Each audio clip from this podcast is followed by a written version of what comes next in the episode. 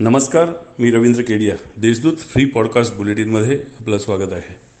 ऐकूयात आजच्या काही ठळक घडामोडी. केंद्रीय अर्थमंत्री निर्मला सीतारामन यांनी सोमवारी सादर केलेल्या अर्थसंकल्पाचे शेअर बाजाराच्या दुसऱ्या दिवशीही जोरदार स्वागत झाले.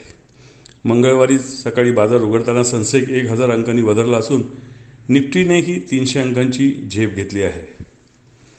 मागील नऊ महिन्यांपासून देवळालीतील नागरिकांसाठी एकमेव सरकारी हॉस्पिटल असलेल्या कंटोनमेंट हॉस्पिटलमध्ये करोना उपचार केंद्र सुरू केले असल्यामुळे अन्य आजारांचा उपचार घेणे कठीण झाले होते. आता मात्र करोना रुग्ण कमी झाल्याने या हॉस्पिटलचे बाह्य रुग्णसेवा एक फेब्रुवारीपासून सुरू करण्यात आल्याचे कंटोनमेंट बोर्डाचे उपाध्यक्ष सचिन ठाकरे यांनी सांगितले.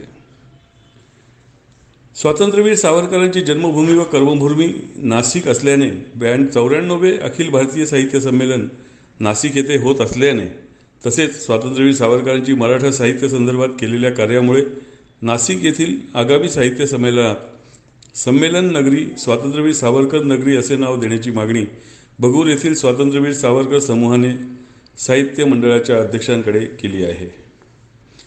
पक्षी मित्रांच्या मदतीने पाचवी मासिक पक्षी गणना नांदूर मध्यमेश्वर अभयारण्यात करण्यात आली. पाचव्या मासिक पक्षी गणना प्रक्रियेत विविध जातीच्या बत्तीस हजार त्र्याहत्तर पक्ष्यांची नोंद करण्यात आली. त्यामध्ये नांदूर मध्यमेश्वर वन्य पक्षी अभयारण्याच्या वन परिक्षेत्रपाल अधिकारी प्रथमेश हाडपे व वनपाल अशोक काळे यांनी विशेष परिश्रम घेतले. राष्ट्रीय स्तरावरील बिथले स्पर्धेमध्ये उत्कृष्ट कामगिरी केल्याबद्दल निवेकच्या खेळाडूंचा सत्कार करण्यात आला. पुणे येथे झालेल्या राष्ट्रीय स्तरावरील बिथले स्पर्धेत निवेकच्या ॲथलेटिकांनी यांनी उत्तुंग कामगिरी केली होती. पुणे येथील या स्पर्धेत दुसऱ्या स्थानावर रौप्य पदक पटकाव पटकावत वेदिका सांगसिंगीकर हिने निवेकच्या लौकिकात मानाचा तुरा खोवला आहे. त्यासोबतच या स्पर्धेत आपली दमदार सुरुवात करीत काव्या शहा यांनी वेगळी छाप सोडली आहे. देवळालीतील छप्पन्न कॉन्टोनमेंट बोर्डाची मुदत दहा फेब्रुवारी रोजी संपत असून कायद्यातील तरतुदीनुसार अकरा फेब्रुवारीपासून पुढील एक वर्ष अथवा निवडणूक होईपर्यंत बेरीड बोर्डची नियुक्ती करण्यात येणार असल्याचे आदेश संरक्षण मंत्रालयाकडून काढण्यात आले आहेत.